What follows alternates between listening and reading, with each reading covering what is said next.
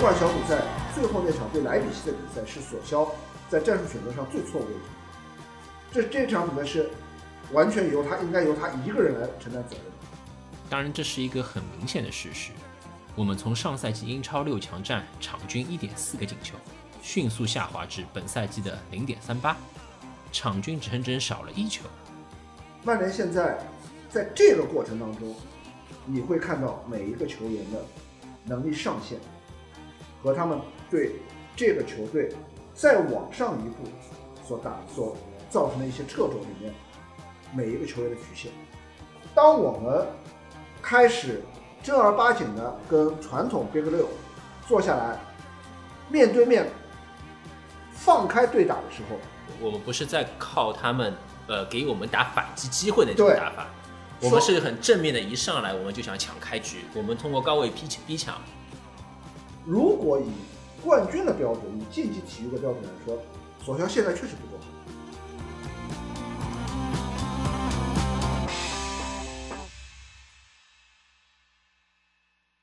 大家好，我是依依，又是好久不见了，看来我们对自己的时间管理的水准有点偏差。甚至是有点太次了，曼联故事都快要变成月更节目了。上一期的节目中，我立了一个 flag，说只要曼联在那期节目播出之后的曼市德比中胜出，我就找韩语大叔来抽一次奖。flag 大法果然厉害，我们终结了曼城的连胜。虽然可能不大会影响到曼城最终联赛夺冠的结果，但也就像三年前，也是差不多在现在这个时间我们做到的那样。夺冠是一件事，德比是另一件事。我们曼联该有曼联的态度。出乎大多数球评家的意料，球队再次在伊蒂哈德球场带走三分，这是个让所有曼联球迷都喜出望外的结果。要知道，我们本赛季的英超六强内战，在曼市德比的第二回合之前，我们是五平二负垫底的，而且接连出现了五场零进球。这让很多期待强强对话的第三方球迷和评论家们失望了，甚至连自家的名宿加里内维尔、老队长基恩都对比赛缺乏亮点、缺乏进攻效率而表达了不满。但在我和韩语大叔的眼里，抛开第一场六强内战对阵热刺的失常之外，之后主场对曼城、对阿森纳、客场踢切尔西和利物浦，虽然的确我们都没有获得进球。更没能赢下强强对话，但我们在场上的整体表现展现出了相较于近几个赛季的进步。我们不再是全场龟缩半场、伺机反击的单一套路打法了，我们开始有了自己的战术想法。我们逐渐开始和对方能打起太极来了，以我为主，逼你犯错，如若未成，重整态势。本期的节目内容。我们将和大家分享一下本赛季我们打强队时的战术与心态变化。和上一期的一样，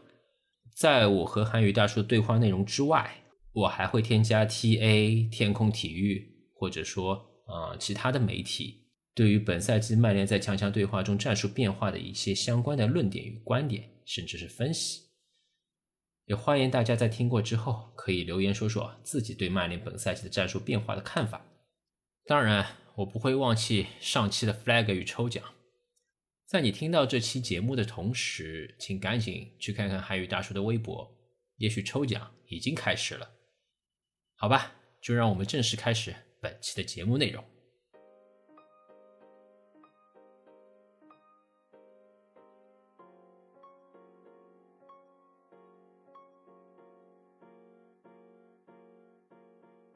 呃，实际上有两场比赛，我们觉得我从我个人觉得，在战术的互相的攻守方面是比较精彩的比赛，就是两场主场，一场是对阵阿森纳，一场是对阵曼城的比赛。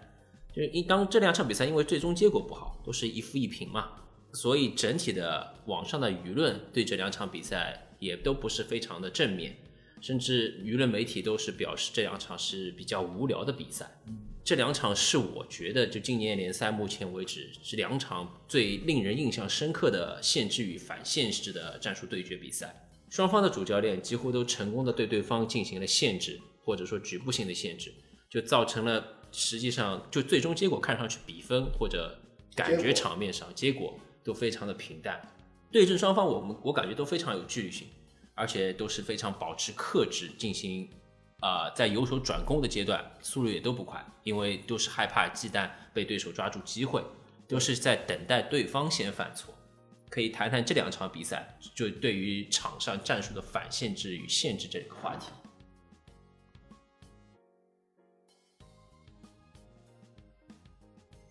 这个赛季索肖有一个比较典型的变化，是说并不只是这两场比赛，而是你可以去看。曼联所有的对阵 Big 六的比赛，你都会发觉一个很细微的变化。就这个变化来自于双方，第一个就是所有的球队都开始忌惮曼联的反击，所以呢，他们都会希望说，我尽量减少对曼联反击给你的带来的伤害，也就是说，我减少给曼联的反击空间。这是其一，其二是索肖也相对反反而放弃了。我反击的这样一个态势，说，因为为什么？就是说，这也可以说是一种心态的变化。这种心态就也就是说，呃，我希望是跟你一个在一个更加对等的一个局面上，我进行一个互互搏和博弈。所以也就是说，比如说你说到曼联对阿森纳这场比赛，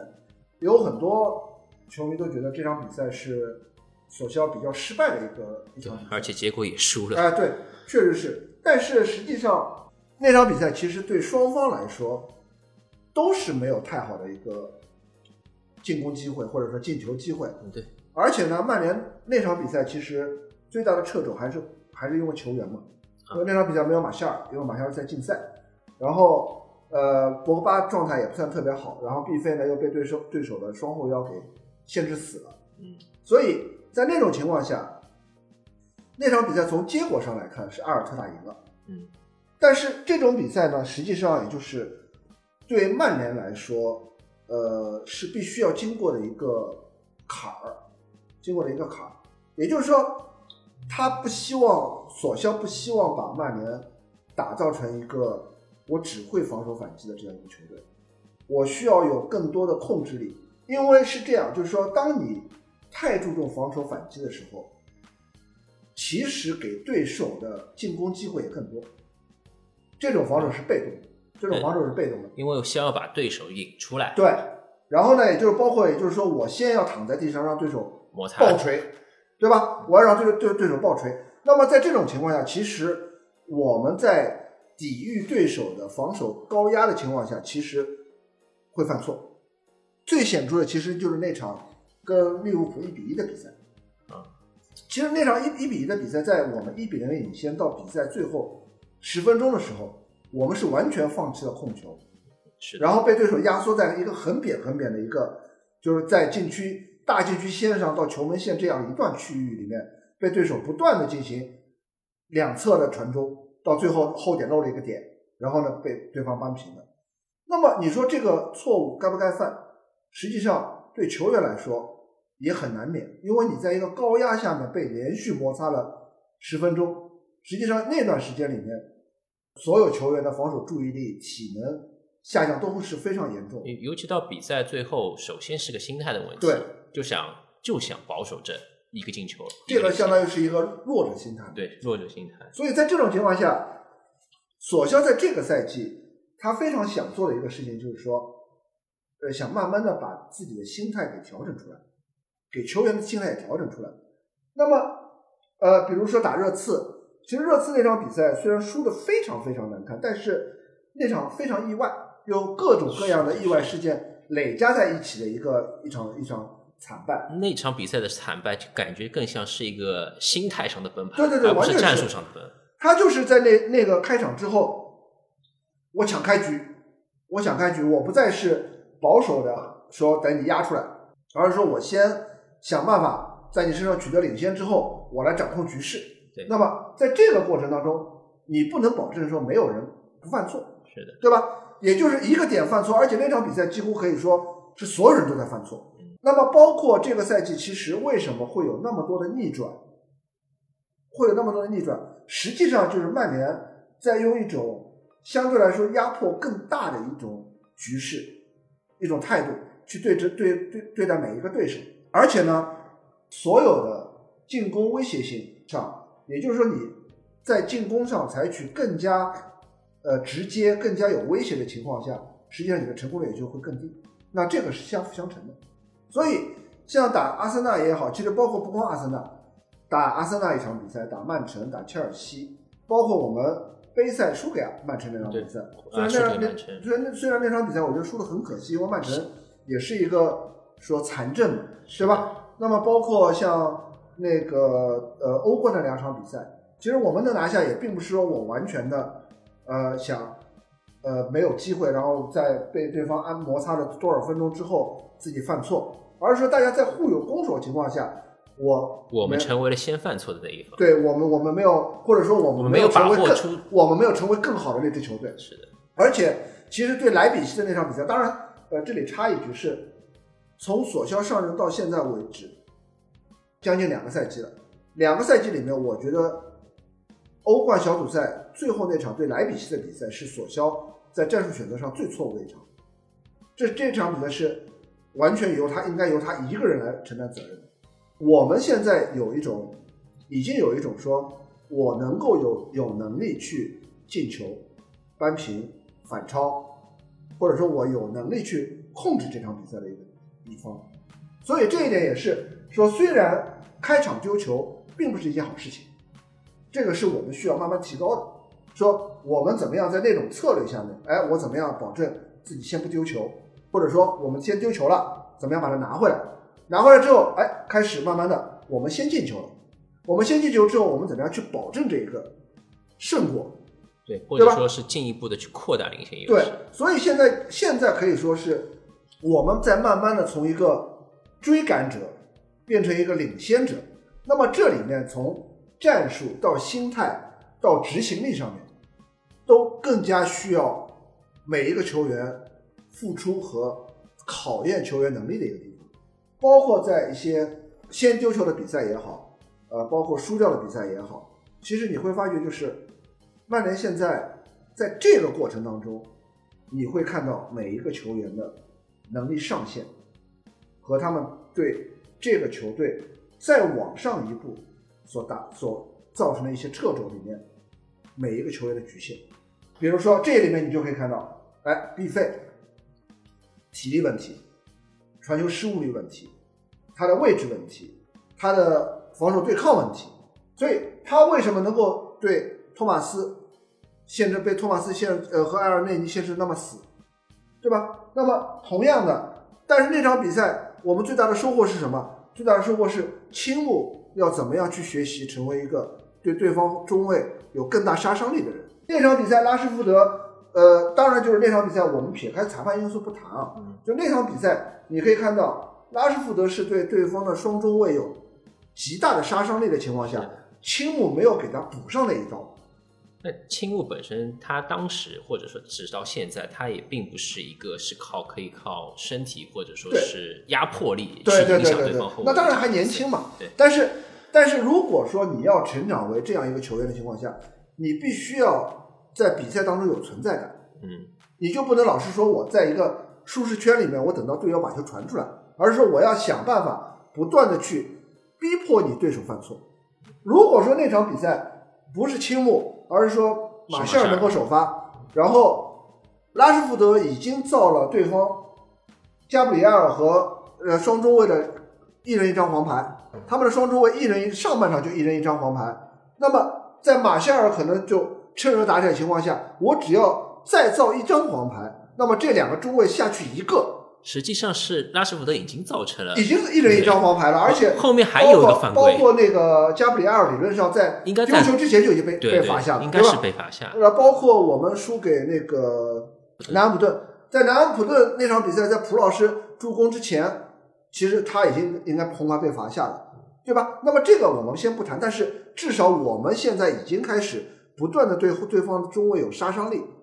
的情况下，其实你就可以看到，如果说。我们那场对对阿森纳那场比赛，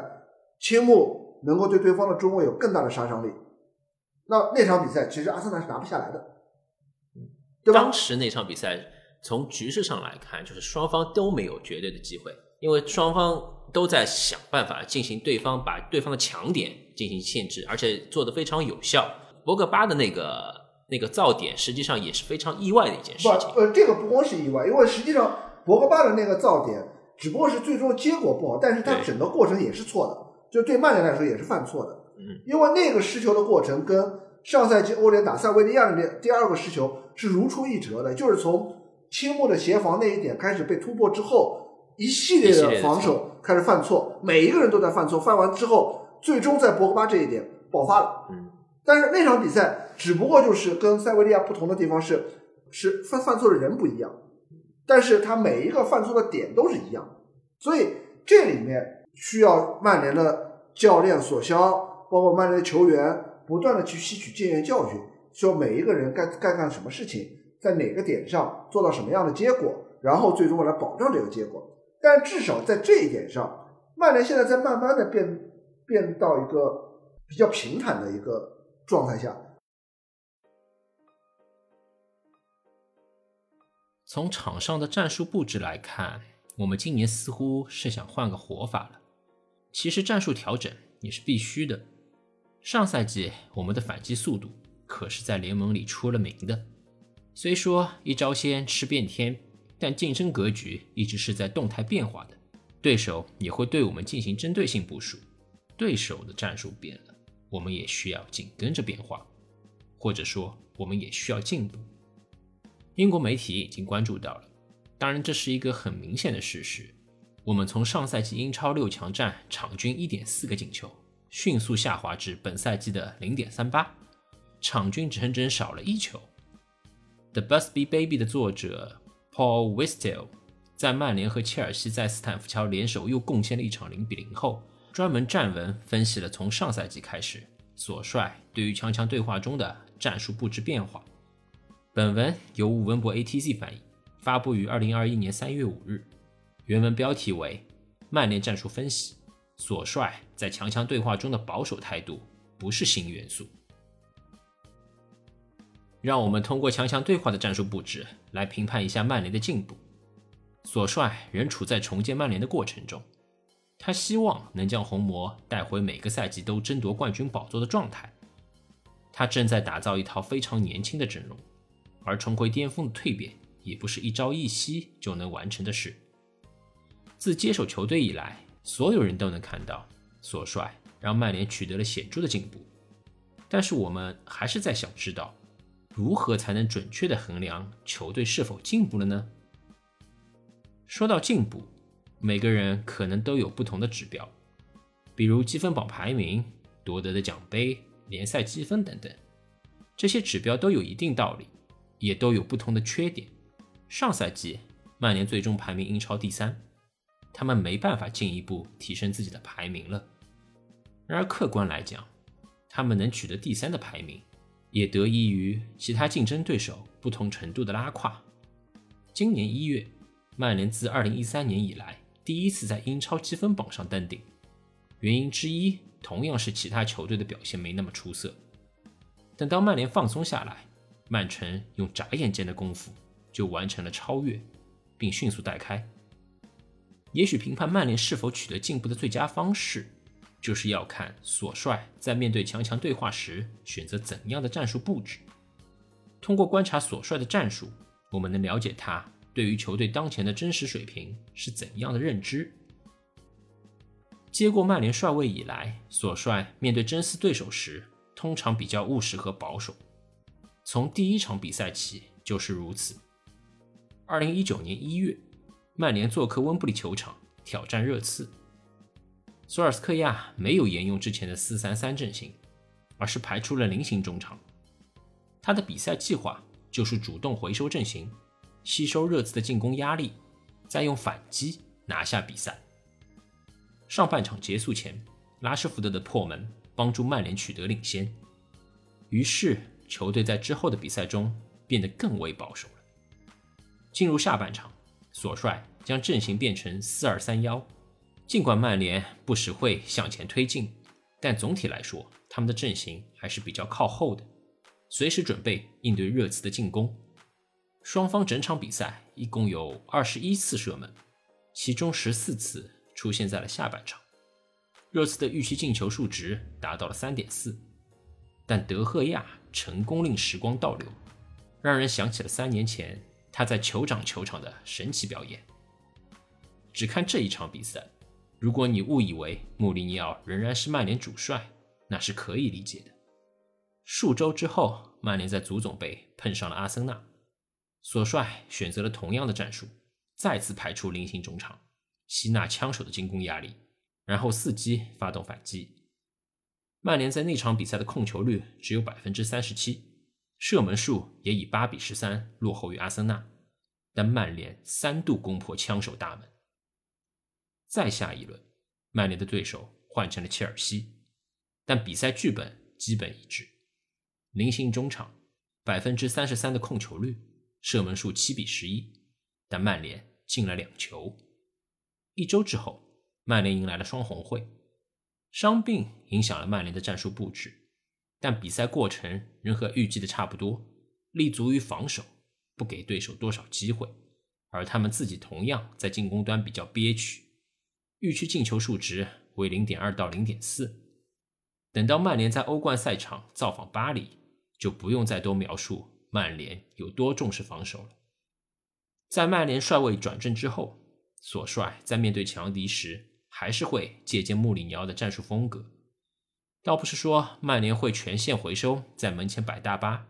但比起很多人的感性认知，他的选择要务实的多，也保守的多。到了去年，也就是上赛季，也许索帅准备好了稍微放开一些。赛季揭幕战，曼联主场迎战切尔西，索尔斯克亚排出了我们已经相当熟悉的四二三一，但大方向还是吸纳对手的进攻压力。然后反击。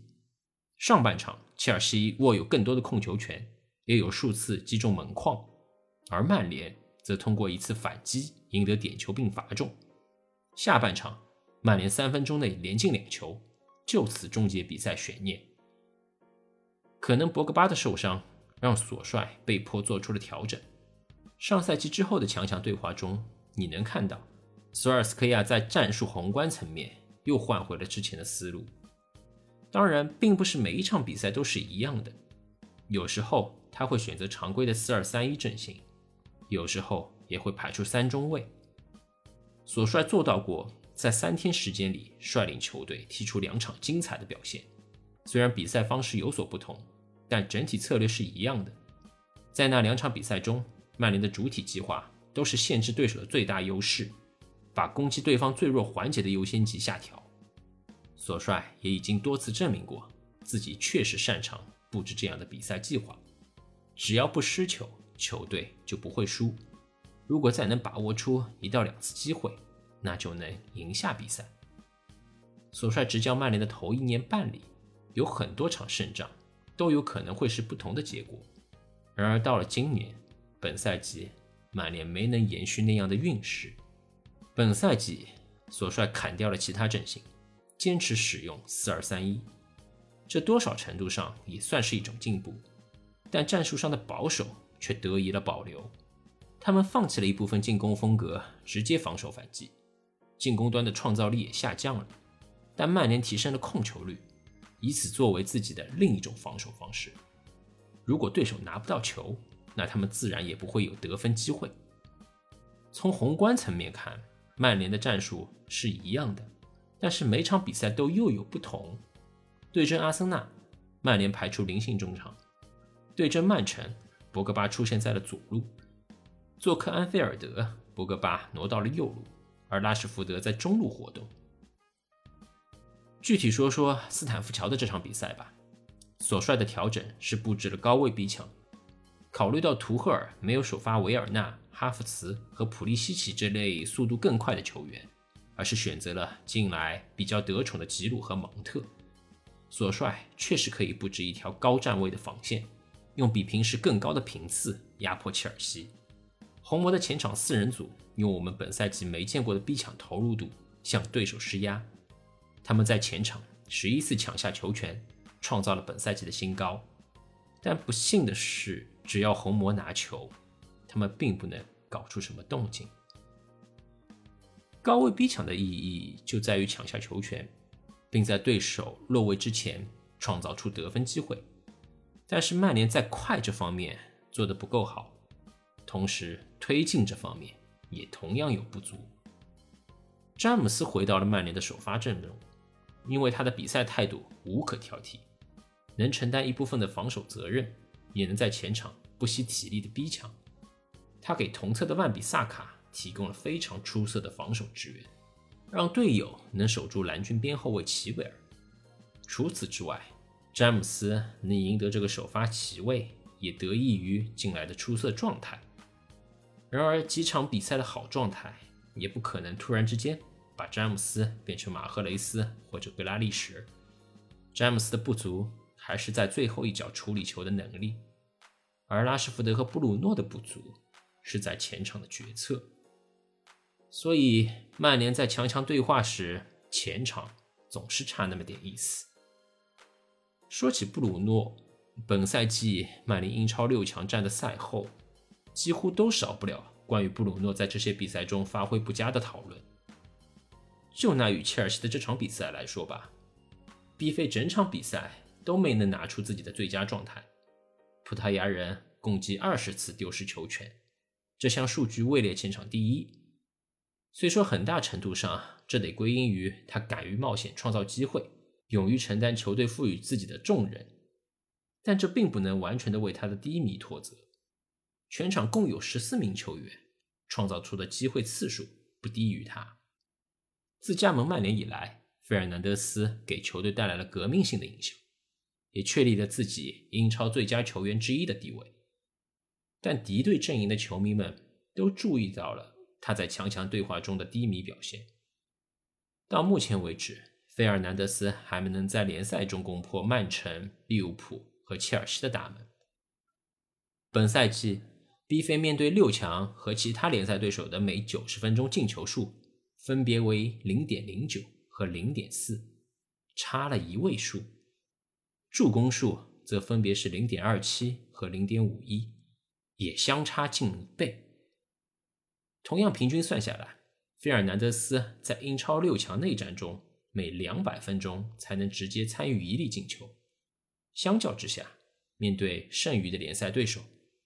平均每七十分钟就能直接参与一球。这些数据似乎在表明，B 费的加盟更突出的效果是帮助曼联加强了虐菜的稳定性。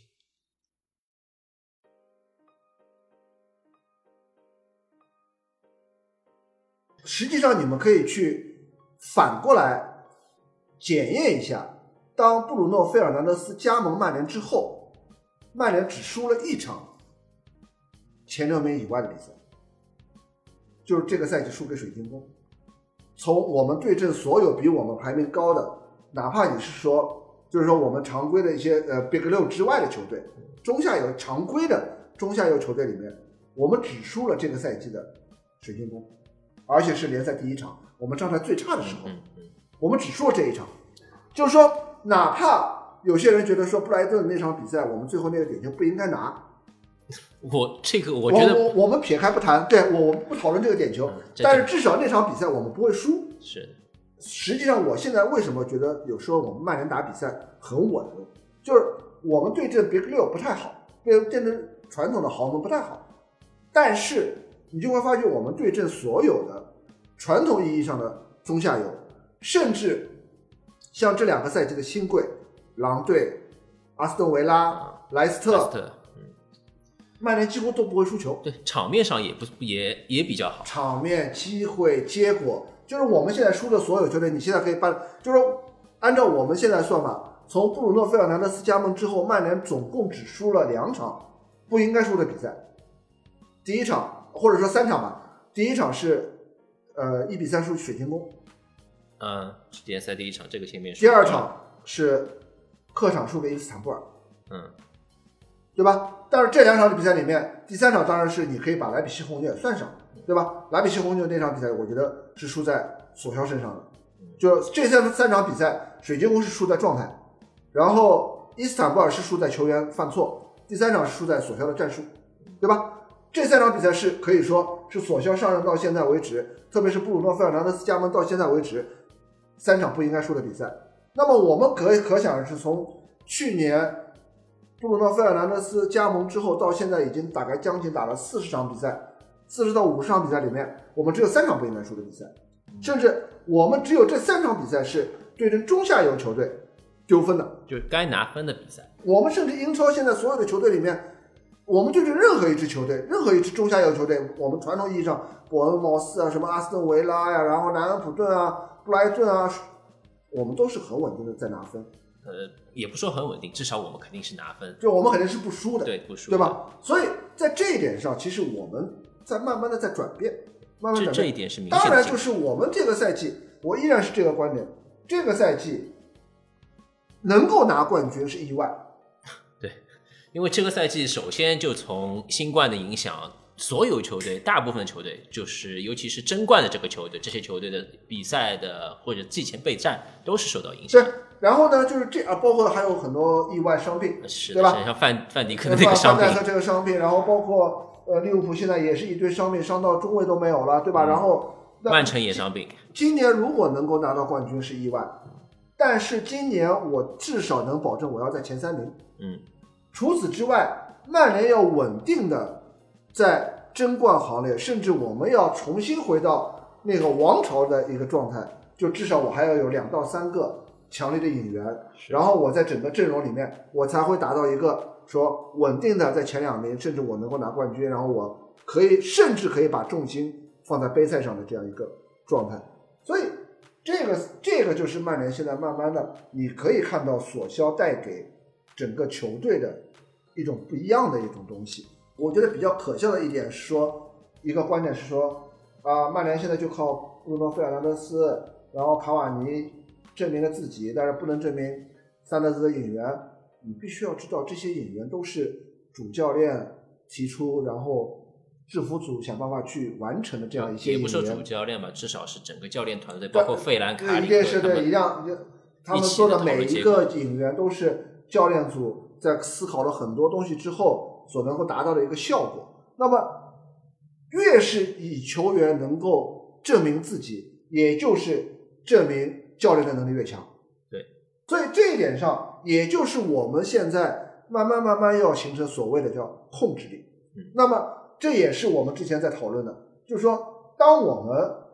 开始正儿八经的跟传统 Big 六坐下来，面对面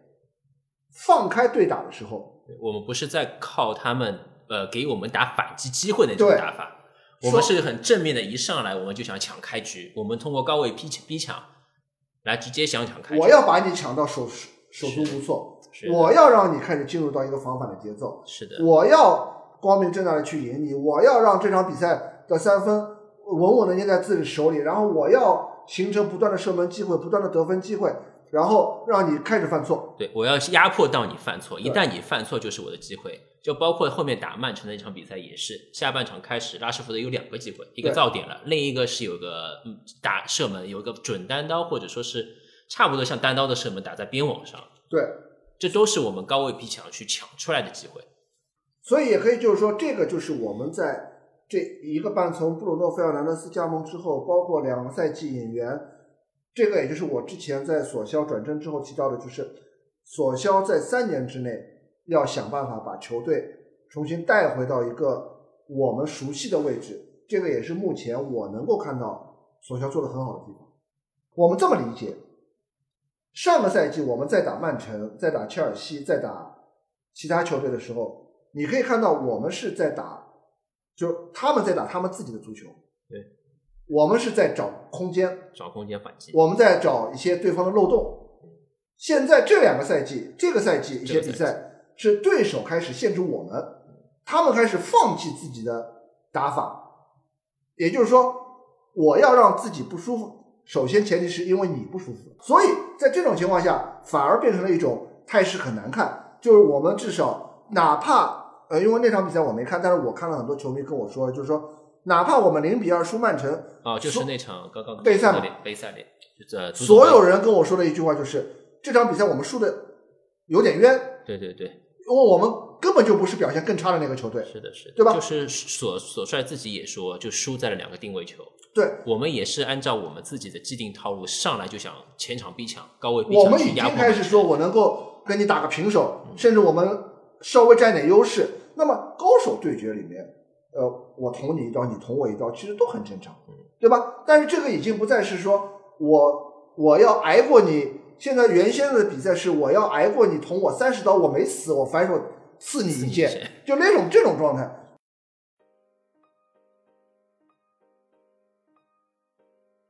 高位逼抢、抢开局、控节奏的坚持，终于在第二回合的曼市德比中得到了回报。开场不到一分钟，马夏尔就在对方禁区边缘逼迫热苏斯犯规造点。而为什么身为对方前锋的热苏斯会跑到自家本方禁区边缘参与防守？那就是我们在开场后对对方中后场的位置实施的高位逼抢，并且在当时成功抢断了热苏斯。迫使他顺势跟随到后场防守。另一个让我们有自信心准备打出自己节奏的原因是，本赛季我们边后卫前插进攻体系与效果开始有了质的变化。卢克肖一球六助攻，曼比萨卡两球三助攻，即便是替补的特莱斯也有三次助攻。这些亮眼的数据让所有我们的比赛对手都不得不考虑。现在。我们除了前场的速度，还有 B 费的调度之外，又多了一样新武器。但是在今年的强强对话，只有最近的曼市德比中，卢克肖在左路完成了带球破门一条龙。其他的六强内战，我们自己似乎也选藏了边后卫进攻的这一手段。这又是为什么呢？以下节选同样来自于曼联战术分析。索帅在强强对话中的保守态度，不是新元素一文。对肖的使用，就是本赛季六强战和其他比赛战术差异的标志。曼联在强强对话中的保守，来自于他们对边后卫的部署。面对英超六强对手时，曼联对边后卫的使用要保守得多。而在当前曼联的进攻体系中，边后卫扮演着非常重要的角色。这种变动就变得不容忽视。为了说明其中的差异，我们只需观察卢克肖就行。肖在本赛季的表现非常出色。随着拉什福德开始在右路获得更多比赛时间，肖也挺身而出，承担了在左路提供更多创造力的责任。如果说布鲁诺是曼联的蝙蝠侠，那么肖就是曼联的罗宾。在曼联所有的至少出场了四次的球员中，卢克肖创造射门机会和进球机会的数量仅次于布鲁诺一人。鉴于强敌们都倾向于盯死布鲁诺，限制他的进攻效率，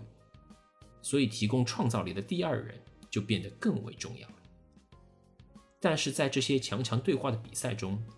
肖没办法像在其他比赛中那样扮演这个角色，因为曼联。要让他更专注于防守。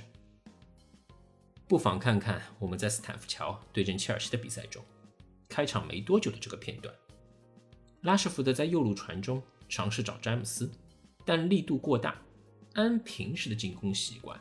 肖肯定会出现在禁区的另一侧接到球，但是当时肖并没有出现在这个位置。当然，肖也并非完全不插上了。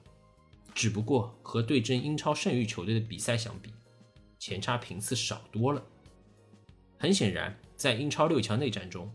卢克肖平均每九十分钟内的触球次数一定会下降，因为曼联全队的控球率都会降低。不过，我们还是要关注一下肖在不同区域里的触球比例。对阵非六强球队时，肖有多达百分之四十二点九四的触球出现在前场。而在六强内战中，这一比例下降至了百分之三十二点九六，下降了有十个百分点。对阵英超的其他对手，肖是曼联创造机会的重要球员，他能带动全队，能推进球权，能将皮球带到前场。在英超联赛至少出场了四次的球员中，只有四人的场均带球到前场次数比肖更多。在本赛季，卢克肖就是红魔发起进攻的关键点之一。对阵六强对手时，卢克肖成了支援型球员，不再像其他的比赛中那样，他自己将球推进到前场，而是等到皮球已经到了前场后，再前插帮忙。在强强对话中，肖的带球次数也同样减少了，推进带球的比例也降低了。当然，这也都得考虑曼联控球率整体下降的因素。在六强内战中，肖的向前传球次数更高，也能说明他的平均站位更靠后了，身前有更大的空间来便于他的传中。在这些比赛中，曼联边后卫对于前插的时机判断会谨慎得多。通常只会在五到十分钟内稍微爆发一下，但也就在这些为数不多的次数中，蕴藏着真正的杀机。想想对阵利物浦的下半场，逼费差点破门的捅射，还有打阿森纳时卡瓦尼的连续突饼，这几次得分机会的出现，都是源自于两个边后卫的出击突进并传中。但曼联并没有放权，让边后卫贡献足够多的前插。创造出足够多的机会来争取胜利。其实就在这场红蓝大战里，只有百分之二十六的比赛过程发生在了曼联后场。这么一想，曼联对边后卫的使用实在是过于保守了。再来看看另一组数据吧。曼联在本赛季这五场零进球的比赛中，其实合计每九十分钟的进球预期值 （xG 值）。达到了四点五，每九十分钟的助攻预期值 xGA 也达到了四点七，其实数据并不低，甚至不比上赛季低。换句话说，即便在限制了边后卫助攻这一有力武器的情况下，比赛并不应该像最终比分显示的那样，让曼联看起来是更保守的一方。索尔斯克亚已经做了那些他觉得应该做到的，对于索帅并不是很友好。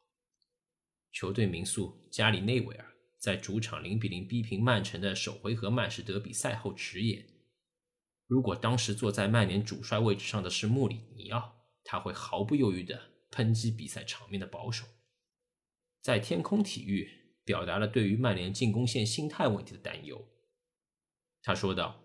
有时候，一场零比零的比赛也能踢得很精彩，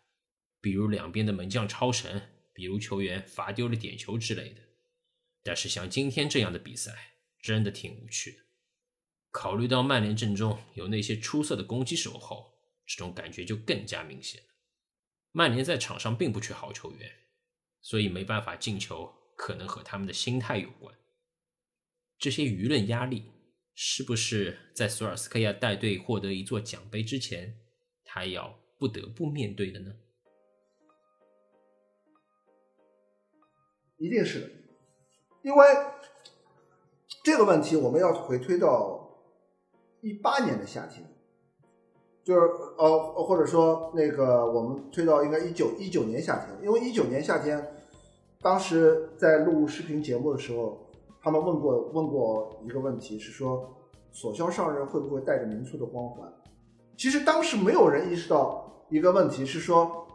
所谓的民宿的光环其实是有正反两极的。所谓的正反两极，对于现在一些质疑索肖的人来说，他们会认为他们对索肖的包容是因为他的光环，但是反过来说，有很多人就认为索肖所有的成绩。并不足以让他保证他的帅位，而仅仅是因为他的光环，所以他们并没有看到说索肖在为这个球队这套阵容里面所做到的，没有肯定他们做到这一些，他做的这些努力和成果。而且从前几任教练来说，这个我们可以说，呃，之前我讨论过这个问题，说曼联炒教练的一个 deadline 底线是什么？欧冠资格。对。但是，但是我们从前三任教练来说，呃，范加尔拿过足总杯冠军，呃，穆里尼奥拿过小三冠，对对吧？那么在这种情况下，至少索肖现在确实是无所收获，而且我们已经四次倒在半决赛了。对的。那么从这个角度上来讲，我们索肖确实还不够好，实话。当当然就是说，你如果说是以竞技体育，呃，索肖说了一句很现实的话，前两天说的，说没有人会记得一月二十一号的啊，是的，他的所有的发言，我感觉都是很实际的。对，非常实际。然后，但是呢，他又能让人让人觉得说他很积极乐观，不管是我们输球了，还是我们赢球了，或者怎么样，就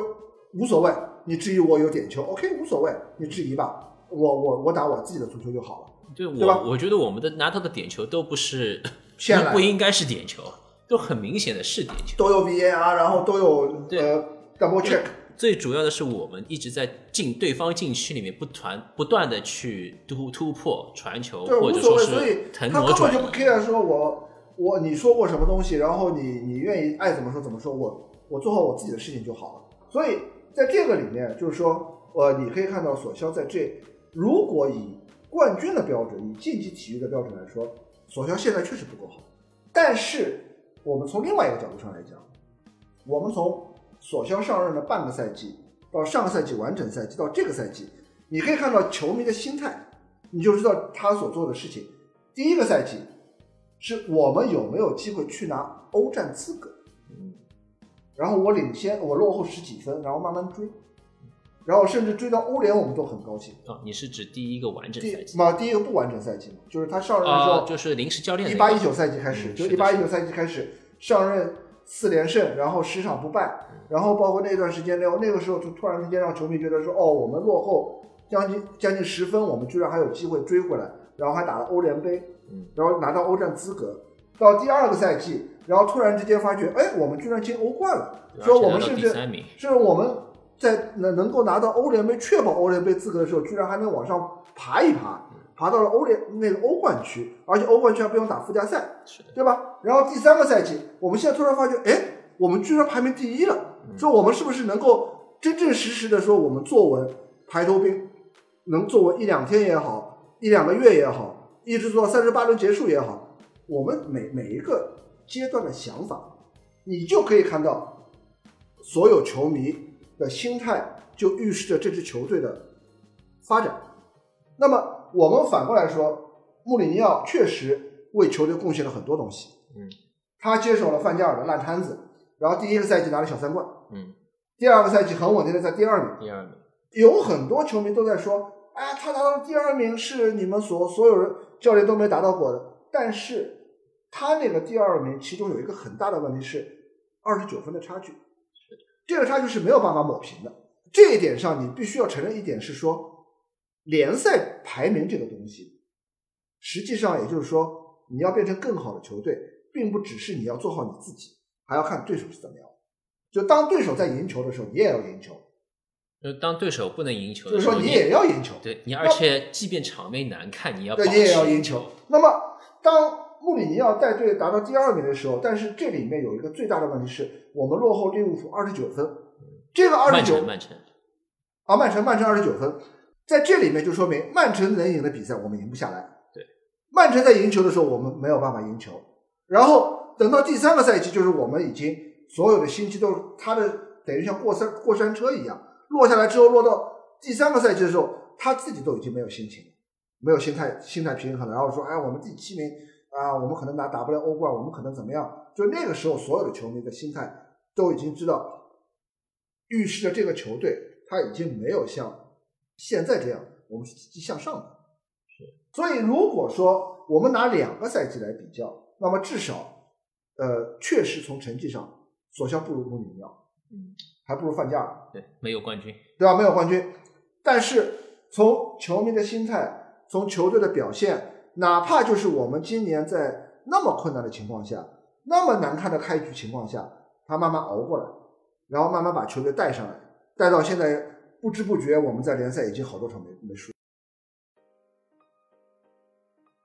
我们说打莱斯特那场比赛，为什么我们会觉得丢了两分，丢了两分，而不是说我们抢了一分。对是因为我们有确实有太好的机会是能够拿下比赛的，对吧？甚至我们说一比零之后，我们或者两比零，两比零之后这场比赛其实有很多比赛，你不要看一比零跟二比零之间的区别，就是你会发觉，当你这场比赛一比零之后的比赛跟二比零之后的比赛是完全不一样的，嗯，是的，因为对手的心态都不一样。所以零比零的时候不一样，零比零跟一比零的时候不一样，一比零跟二比零的时候也不一样。所以有时候我们为什么说，哎呀，觉得拉什福德好可惜，如果能够把这个球拿下，哎，我们那场比赛可能是四比零、五比零，嗯，因为后后面的空间会更大，就好像有点像那个对热刺那场比赛，嗯就我们先进了一个球，后面犯了一个错误，一比一，犯了第二个错误变成一比二，然后那个时候的心态就崩掉了，就我们变成了一比六。其实那场比赛你真的说应该一比六吗？无论如何，从实力上我们都不应该是一比六。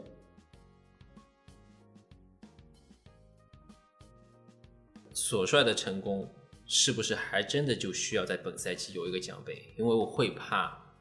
之前波切蒂诺在热刺那种情况出现。揣测的对曼联队呃主教练的一个要求来说的话，这个赛季其实有没有奖杯没有那么重要。就是说，呃，包括我在他刚上任的时候，呃，作为那个刚刚转正的时候，我们讨论过这个问题。就是说我个人认为，前两个赛季对索肖的一个评判，可以说是跟所有教练是一样的，就是说保住前四，或者说最差最差你不能掉出前六，就是说你必须要在欧欧战区欧战资格，欧战资格。当然说你欧战、欧联杯跟欧冠还是差很多的，啊，是所以这个赛季其实到目前为止来说的话，索肖所做的事情已经超过了呃球队对他的预期。但是呢，就是说如果能够拿一个冠军，比如说一个杯赛冠军，嗯，其实是会有一个缓冲作用。什么缓冲作用？就是说，第一个能够保证下赛季在欧冠区；第二个，万一在联赛排名上没有达到欧冠区的情况下，它可以作为一个补充的考核条件，说保住他的帅位。那么至少从目前来说，他所做的所有的事情，能够让球队的管理层看到球队在慢慢的往上走。嗯，只要在这个赛季后半段，呃，没有特别大的拉垮的情况下，能够稳定在前四，甚至说我能够在前五、前六，因为这个赛季还是有新冠，有新冠的情况下会有一个意外情况，也就是说你没有特别大的现金流去做大幅度的引援，那么一定会对球队的阵容构建上有一定的掣肘，所以这个也会是一个等于说呃体量的情况吧。所以我觉得这个赛季有没有冠军对索肖来说没有那么重要，但是这一定是下个赛季的考核指标。嗯，就当你开始稳定在前四，然后对联赛冠军有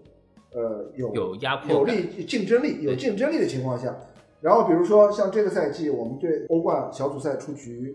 然后在联赛杯半决赛哎，就出呃半决赛，然后出局，然后你说你连续四次倒在半决赛。上面，然后你可能足总杯就算过了利物浦这一关，然后后面还有曼城、热刺、七节吧切尔西，然后很多球队，然后包括你欧联还要碰到米兰、碰到阿森纳、碰到呃呃热刺什么七七八八很多球队。那么如果说你连续两个赛季，呃都倒在淘汰赛，甚至说你都倒在半决赛，我们想的好一点，嗯都倒在半决赛的这样一个呃坎儿上，然后你联赛虽然能够保障你前四，嗯那么至少这个赛季你完成的只不过是这个赛季目标里面的最底线，就底线保底保底成绩你完成了，但是呢，这个赛季的考核最多最多也只能达到六十分，六十分到七十分。当然，如果说这个赛季呃拿到联赛冠军，那就不说了。如果说你这个赛季能够稳定在前四，然后你能够拿一个杯赛的冠军，或者说你至少有一个杯赛我进到决赛，那么这个赛季的考核可能在在七十分左右，七十到八十分左右。对吧？八十分左右。那么，所以这一点上，我觉得也就是从考核的角度上来讲，冠军没有那么重要，没有特别重要。有但是，就是相比上个赛季来说，你对冠军上冠军的拿跟不拿，其实差的还蛮大的。也就是说，上个赛季我们拿到第三，呃，索肖的赛季评分可能能达到九十分，能达到九十分。然后你包括是两个杯赛进入半决赛，然后你赛季又打进前三，那从上上个赛季的考核标准来说的话，你能达到九十分吗？对吧？但是这个赛季如果说你呃联赛第二或者第三，然后联赛杯四强，然后欧冠小组出线呃出局，然后欧联杯你能够打进了四强或者八强，然后你足总杯打进四强，那我觉得这个评分可能跟上个赛季比，可能就没有那么高。嗯，所以这个一定是每个赛季你不可能同日而语，甚至我们往远了想，我们往往远了想，如果下个赛季我们能打进欧冠，那你是指这个赛季？这这就这个赛季最终排名我们在前四，然后下个赛季我们打进欧冠，然后下个赛季欧冠小组赛出局，然后联赛杯也好，足总杯也好，我们又是在没有打进四强，没有打进决赛，然后联赛我们继续排在第二、第三，那甚至你对索肖的这个帅位的考核，甚至可能又会低一步，又会低一步，甚至甚至会带来下课的隐忧。就像波切蒂诺在热刺那样，对，一定是这样。就是你，特别是因为曼联的目标远远不不会像热刺这样，我让你波切蒂诺在热刺在十年，你没有一个冠军，你继续可以做主教练一样。那或者说你阿森纳那么多年没拿冠军，你继续可以做主教练一样。曼联对球队跟对主教练的要求，一定是不会容忍那么长时间说没有冠军的。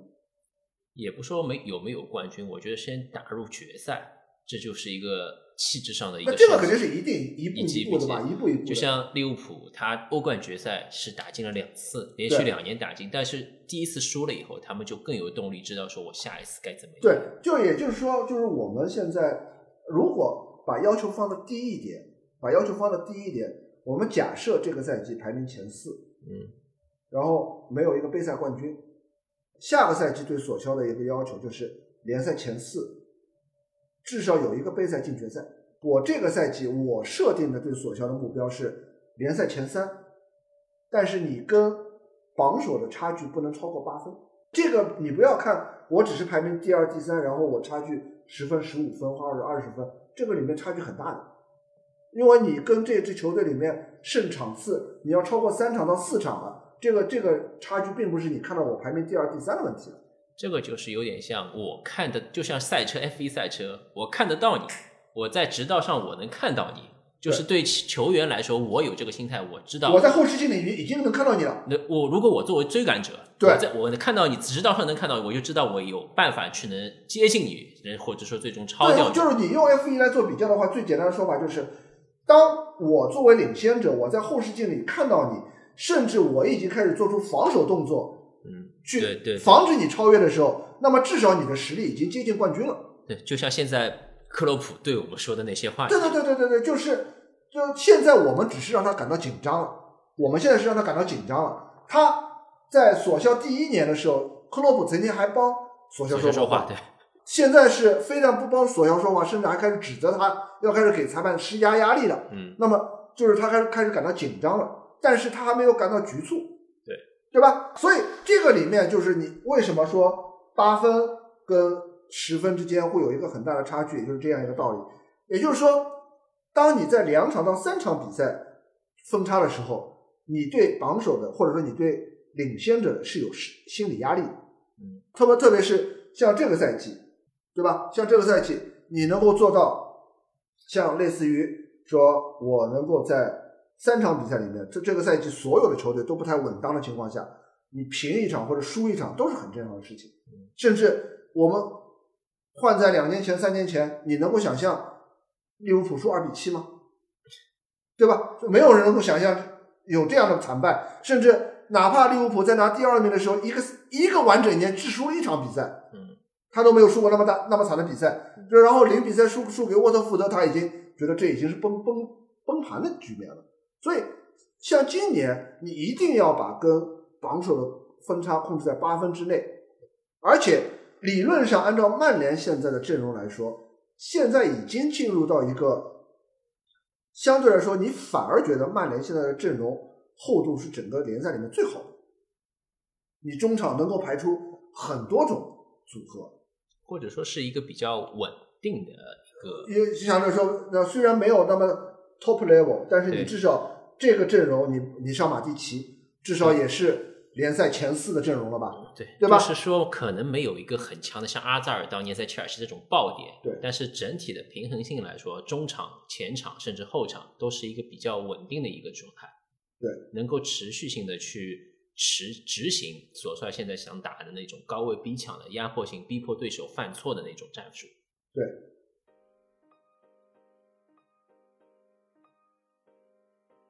可能稳定说，也只是相对于前两年的曼联阵容来说的，因为大家都知道，索尔斯克亚的理想阵容里还缺了一名右边锋。Polly Westel 也在他的文章里指出，曼联阵容中存在空洞，而且空洞之间具有多米诺效应。一切又回到了我们在去年九月提到的观点：曼联在这套阵容里是有空洞的，教练组每周都得想办法加以弥补。索帅整个赛季都在想尽办法解决手头没有一名专职右边锋的问题，而且右边锋并不是曼联阵容中唯一的空洞，曼联还没有一名独立的防守型中场，所以他们没办法派出一名六号位球员和一名更具有创造力的后腰，只能选择两名 B to B 型中场。而当他们面对强敌时，博格巴只能挪到边路，范德贝克压根儿得不到出场机会。想要填补一个空洞，就需要其他球员承担更多责任，所以也会给球队的其他环节带来更大压力。曼联没有右边锋，于是需要由其他人提供足够的进攻宽度。两名后腰的创造力不足，所以球队需要从别处挖掘出布鲁诺之外第二名具有创造力的球员。这份重任就如前文所说，落到了曼联边后卫身上。但如果边后卫前插参与进攻，就得有其他人填补防区，填补防区的责任又交给了中场球员。于是进一步让速度不够快的中卫暴露在对方前锋面前。与上赛季相比，曼联的失球数也就更多了。实际上，强强对话中限制边后卫插上输出的保守战术，就是索帅对于曼联这套阵容中存在漏洞评估后所给出的结果应对。如果曼联在对阵纽卡、富勒姆、谢菲联和西布朗这样的对手都不能保证零封，那在面对利物浦和切尔西时，自然更应该主动的来扎紧篱笆。所以他对于边后卫的使用做了妥协，以更加安稳的思路来投入比赛，封锁对手的优势，这就是索帅的思路。只要对手不能进球，我们自己自然就不会输了。然后在一段时间内放松一些防守压力，让对手攻上来，也许我们就有机会反击进球了。可能之前曼联的计划奏效时，我们并没有注意到战术层面的保守，又或者只是我们没有在意而已。毕竟这些比赛还是令人激动不已的，而且反击性足球也不等于就是无聊的足球。二零零七至零八赛季的那支曼联。也是以反击为主的球队，但比赛丝毫不缺乏观赏性。关键还在于曼联仍在用保守的思路面对这些比赛。他们的原计划就是限制对手的发挥，要是自己再打进一球，那就再好不过了。除了主场的曼市德比，曼联的多场硬仗本来都可能有不同的结果。大多数时候，曼联能笑到最后，这当然也不错。但如果总是用这样的方式比赛，那么胜利实在难以持续下去。所以到了本赛季，曼联的战术布置有了明显的进步，但总体而言仍偏向保守。面对切尔西的这场比赛里，就是在斯坦福桥，曼联险些复刻了上赛季的运势，取得决定性的反击进球。但是纵观整场比赛，很难说红魔真的配得上。拿下三分，大多数的比赛都是这样一个进程：破坏对手的进攻，然后抓机会的思路并没有错。足坛也从来不缺更好的球队没能拿下三分的情节。不过赛果终究会给予应有的回报。说到底，这还是索帅对于曼联阵容的认知。球队表现不错，也有了长足进步，但是还没有做好跟强敌正面硬刚的准备，因此索帅只能继续保守的思路来打英超。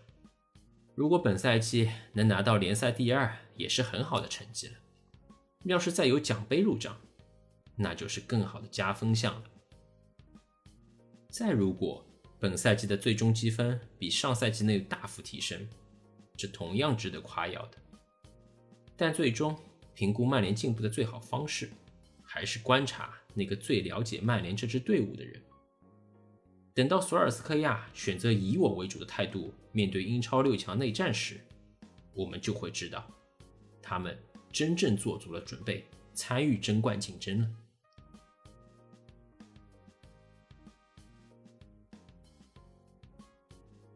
好了，没想到这期成了曼联故事会发布以来最长的一期节目，